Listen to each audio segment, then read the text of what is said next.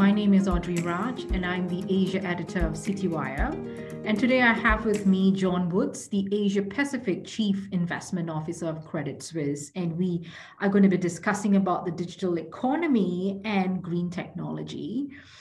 John, um, so the digital economy is at the start of development, and the global economy is still weak, and a return to pre-pandemic G D P can take years. Which economies do you think will make the most digital progress given this backdrop? Uh, thank you, Audrey. Uh, it's a great question. And, and if I may, I, I'd just like to make a few um, preliminary comments uh, about um, the rollout of uh, digitization. Um, the trend clearly remains strong. The prolifer- proliferation of devices connected to uh, the internet um, is only expanding, uh, and along with it, the uh, need uh, to collect, manage, and analyze this fast growing uh, data set. Um, not only do we have a need to expand uh, and further invest in cloud computing, uh, but also uh, expanding local uh, computing power close to the edge of a network, known as uh, edge uh, computing.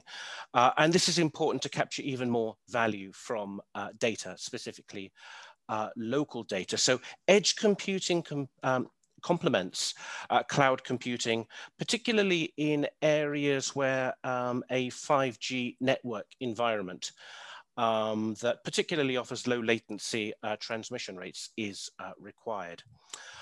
Um, there are clearly uh, the large companies, um, particularly the FAANGs, which are rolling out um, a huge amount of uh, uh, investment in um, hy hyperscale infrastructure. We can only imagine uh, that is uh, likely to continue. Um, and in particular, uh, beneficiaries of that that stand out uh, will be China uh, and uh, the United States. Right now, I would suggest that managing uh, the COVID uh, uh, outbreak uh, remains something uh, of a priority, uh, if you will, a distraction uh, in terms of the uh, rollout of uh, investment uh, in these areas. So those best placed to recover quickest uh, from uh, the virus, I think, will be those which uh, benefit uh, first. But when you look at IoT, for example, most sectors have adopted IoT to improve productivity.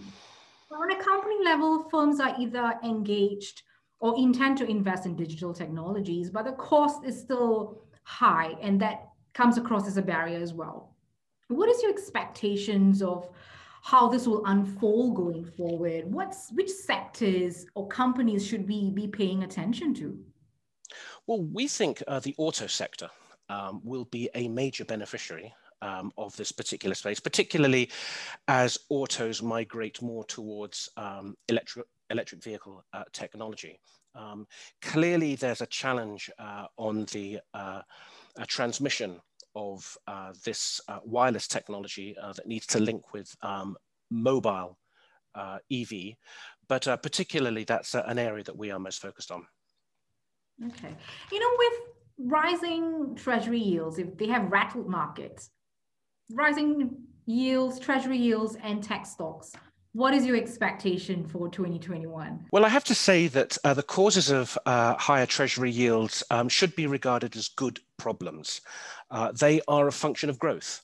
They're a function of um, expected uh, stronger demand uh, by uh, economies into the future, uh, twenty twenty-one and twenty twenty-two. In other words, they are good problems. I would be very worried, uh, for example, if yields remained at uh, levels uh, they were six months ago, uh, with growth accelerating to the extent it is. It would signal uh, something very disturbing uh, and um, unbalanced about the economy. But we're seeing stronger growth, we're seeing higher yields, and I think that's uh, all to be expected. Now, you mentioned technology, and I think it's an important point. Um, such is the, uh, the discounted um, cash flow uh, phenomena of technology. Uh, their value tends to improve when interest rates are low. Uh, in other words, in a low rate, low growth environment, uh, growth stocks, specifically technology, tend to outperform. Of course, This is not the case right now. We are seeing uh, growing expectations of economic expansion uh, and indeed uh, inflation.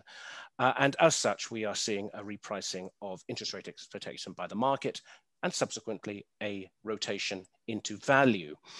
Um, it's a good thing. Again, uh, we're seeing uh, those sectors most impacted, most battered by the, uh, for example, COVID recession now uh, recovering sharply, um, in particular, uh, travel and tourism related sectors, but also the financials, um, uh, energy, et cetera.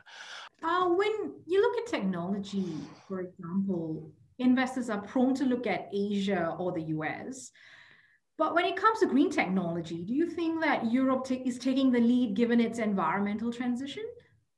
Well, the first thing I'd say is climate ch- climate change is a global problem that requires a global effort to put uh, global solutions um, into effect.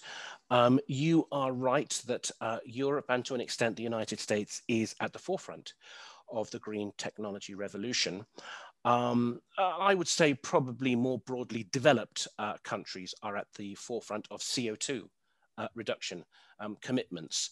Um, I guess you're referring explicitly to uh, the um, E U's announcement uh, for its famous uh, Green New Deal for Europe. This, uh, as we know, um, is a commitment to transition the economy to um, a climate neutral a status by uh, twenty fifteen, which is uh, not uh, f- far away in, uh, in these sorts of terms.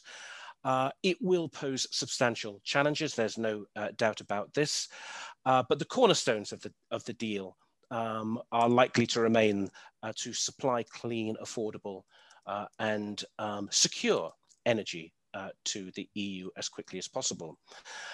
Um, the United States uh, transition to um, carbon neutrality, I think, have possibly sidetracked over the last uh, three or four years.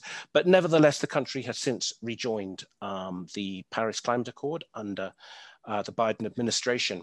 Uh, and of course, as part of the Build Back Better stimulus infrastructure Um, initiative, which is of an extraordinary two trillion plus dollars in size, we can only uh, imagine the likely impact uh, in a positive way that will have, for, in particular, on um, on transportation infrastructure, which I think is going to, uh, specifically the E V space, which I think is going to absolutely improve Uh, the, um, the carbon transition.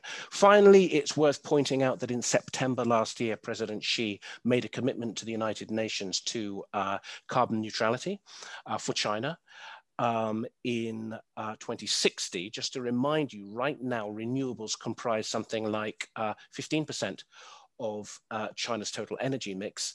Uh, estimates suggest that will need to change to ninety percent.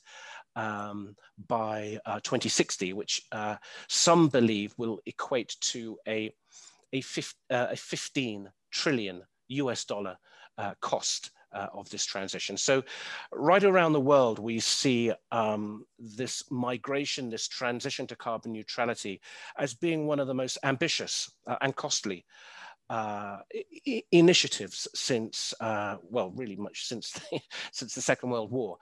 Uh, and of course, there's going to be an absolutely extraordinary dividend um, at the environmental level. Uh, and also, dare I say, from my perspective as a chief investment officer, uh, multi-decadal investment themes also uh, that um, our clients will be keen to explore as part of this uh, massive multi-decadal uh, transition.